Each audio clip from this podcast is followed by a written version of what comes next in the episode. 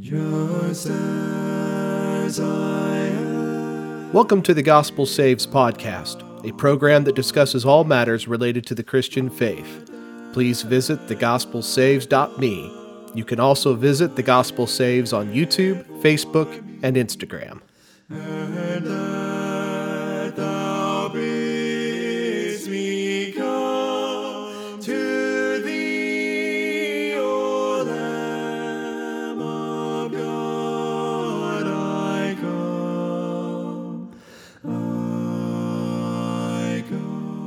In a previous study, we discussed the concept of worldly fear.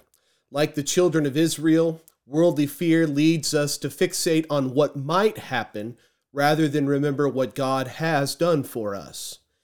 Fear tells us to keep our sins secret and thereby keep ourselves safe. Worldly fear tells us we will always have time to confront our sins tomorrow. Worldly fear robs us of hope, and worldly fear tells us lies. These are the types of fears the Bible tells us to cast aside. But there is another type of fear, the fear of the Lord or godly fear that the Bible teaches is both virtuous and healthy. But before we get into this, please help me out. I want the gospel of Jesus Christ to reach as many people as possible. If you're watching this video on YouTube, please subscribe and tap the bell icon to receive updates when I upload new content. If you're listening to the Gospel Saves podcast on Apple or Spotify, please consider giving the podcast a five star rating and writing a review. When you do one of those simple things, you help those big tech algorithms notice the Gospel Saves content.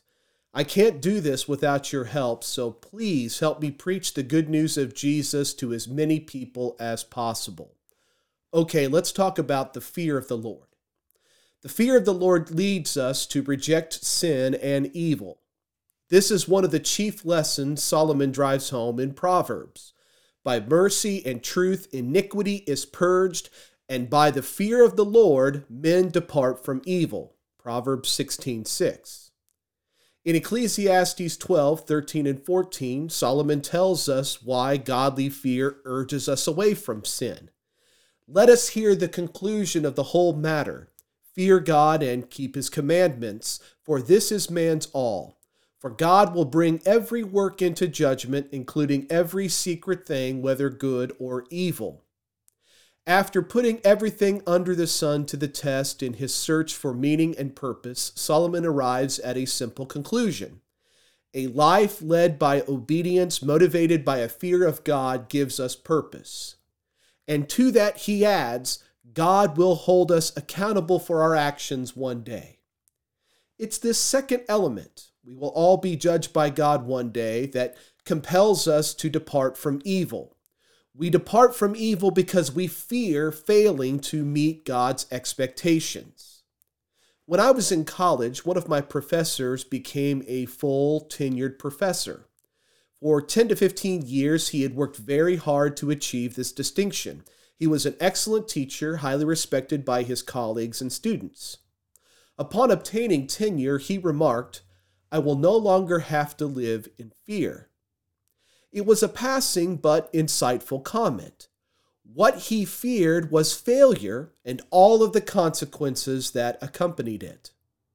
A fear of missing the mark, of falling short of God's expectations, a fear of failure is both natural and helpful. Without question, None of us, no matter how hard we try, no matter how much energy we expend, no matter how many good things we do, none of us can be righteous in God's eyes without the blood of Jesus Christ. However, even though we only obtain perfection through Jesus Christ, God still expects us to work out our own salvation with fear and trembling. Philippians 2:12. Remembering that every knee will bow before the Lord Jesus Christ should motivate us to live better. Fearing God helps us to turn away from sin and evil. We know we will be held accountable one day, and we fear falling short of the mark. God blesses those who fear him. Solomon teaches in the book of Proverbs that the fear of the Lord is where knowledge and wisdom begins. The fear of the Lord is the beginning of knowledge, but fools despise wisdom and instruction. Proverbs 1 7. But the fear of the Lord requires humility. The fear of the Lord is to hate evil, pride and arrogance, and the evil way and the perverse mouth I hate. Proverbs 8:13. Pride and arrogance are singled out as two things God hates, and therefore, if we fear Him, we should hate them as well. Pride is the biggest impediment to learning. Those who think they know all things cannot be taught. Those who are full of themselves have no room for God. The proud tend to be close minded and self satisfied and therefore unwilling to learn. Only the humble can be taught by God because the humble fear him. The fear of the Lord also gives us confidence in the face of our enemies.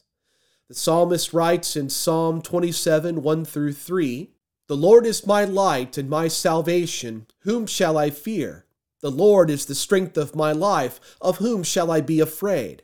When the wicked, even mine enemies and my foes, came upon me to eat up my flesh, they stumbled and fell. Though an host should encamp against me, my heart shall not fear.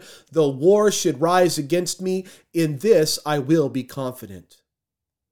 Though all the hosts of evil men surround us, those who fear God can be confident that He is their light and salvation and strength.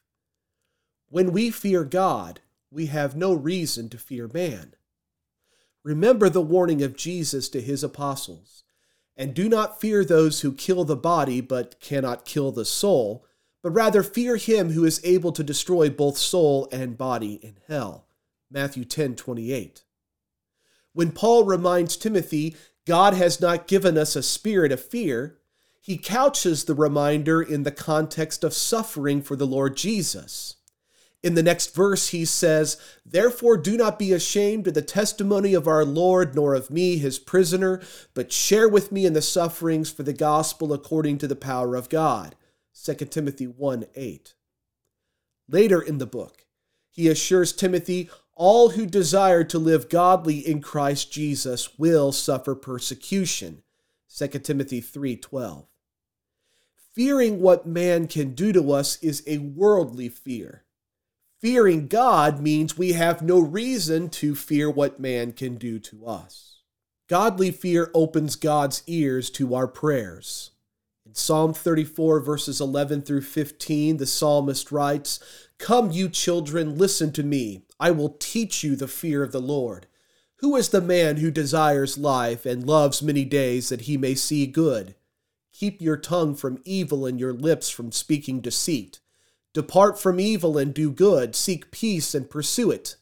The eyes of the Lord are on the righteous, and his ears are open to their cry. The fear of the Lord, David teaches, leads us to depart from evil and do good. When we fear God and embrace righteousness, God opens his ears to our prayers. In Psalm 145, verses 18 and 19, the psalmist says, The Lord is near to all who call upon him to all who call upon him in truth. He will fulfill the desire of those who fear him. He also will hear their cry and save them. Jesus, in the days of his flesh, when he had offered up prayers and supplications with vehement cries and tears to him who was able to save him from death, he was heard because of his godly fear. Hebrews 5 7. God inclines his ear to hear the prayers of those who fear him. And when we reject sin and evil out of our fear of the Lord, Scripture promises us life. Remember Psalm 34. David teaches us the fear of the Lord. He asks in verse 12, Who is the man who desires life and loves many days that he may see good? Fearing God compels us to live better and living better leads to life. In Proverbs, Solomon observes how a righteousness rooted in the fear of the Lord extends one's life. The fear of the Lord prolongs days, he says in chapter 10, verse 27. but the years of the wicked will be shortened. The fear of the Lord is a fountain of life to turn one away from the snares of death. Proverbs 14:27. In the case of Noah, godly fear literally saved his life and the lives of those in his household. The writer of Hebrews remarks, By faith, Noah, being divinely warned of things not yet seen, moved with godly fear, prepared an ark for the saving of his household by which he condemned the world and became heir of the righteousness which is according to faith. Hebrews 11:7. God blesses us when we fear him. He teaches us. He emboldens us in the face of our enemies. He opens his ears to our prayers and he pledges to give us life. But what about the scriptures that tell us to not fear? How can God promise to bless those who fear him and tell them not to fear. Certainly, Scripture does command and encourage us to set aside fear. Over 300 times, God commands his people, do not be afraid and do not fear. Romans 8:15 is one example. For you did not receive the spirit of bondage again to fear, but you received the spirit of adoption, by whom we cry out, Abba, Father. 1 John 4:18 is another example. There is no fear in love, but perfect love casts out fear, because fear involves torment. But he who fears has not been made perfect in love. Each of these passages presents fear as something to be cast aside, outgrown, put away. I believe this type of fear is worldly fear, the fear we examined in a previous study. Living with worldly fear is a relic of our lives before we came to Christ. But 1 John 4:18 is especially interesting to me. It suggests that as we grow in our love for God and our love for one another, our fear of punishment will grow less. We should not lose our respect, awe, or reverence for God. Jesus does tell his apostles to Fear him who is able to destroy both soul and body in hell. Matthew 10 28. Paul reminds the Corinthian Christians we must all stand before the judgment seat of Christ. 2 Corinthians 5 9 and 10. Bearing in mind that we must all stand before the judgment seat of Christ to account for our lives is both prudent and necessary. However, I also would contend that as we mature in Christ, our fear of God's condemnation should diminish. Sin and the consequences that await unforgiven sin, this is what causes us to fear God's condemnation.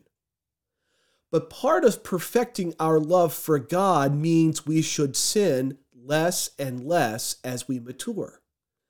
1 John 2 5. But whoever keeps his word, Truly, the love of God is perfected in him. By this we know that we are in him. So, as we grow in keeping the word of God and thereby grow in our love for God, the cause for our fear, sin, should diminish. While I should never lose godly fear, John tells me that I can gradually grow out of my fear of eternal punishment by growing in my love for God. As I draw this to a close, let me leave you with a few key thoughts. Fearing God helps us to turn away from sin and evil. We know we will be held accountable one day, and we fear falling short of the mark. God blesses us when we fear Him. He teaches us, He emboldens us in the face of our enemies, He opens His ears to our prayers, and He pledges to give us life. God tells us to not be afraid and to fear Him. He wants us to cast out worldly fear while continuing to fear Him in healthy ways. And as we grow in our love for Him, we will gradually lose our fear of eternal punishment. Thanks for listening to the Gospel Saves podcast. If you found this program useful, please visit thegospelsaves.me to find blogs, videos, and Bible studies. If you enjoyed the music on this podcast, please visit acapeldridge.com. You can also find Acapella Dridge on Apple Music, Google Play, Spotify, YouTube, and Facebook. May God bless you as you seek to know His perfect will. His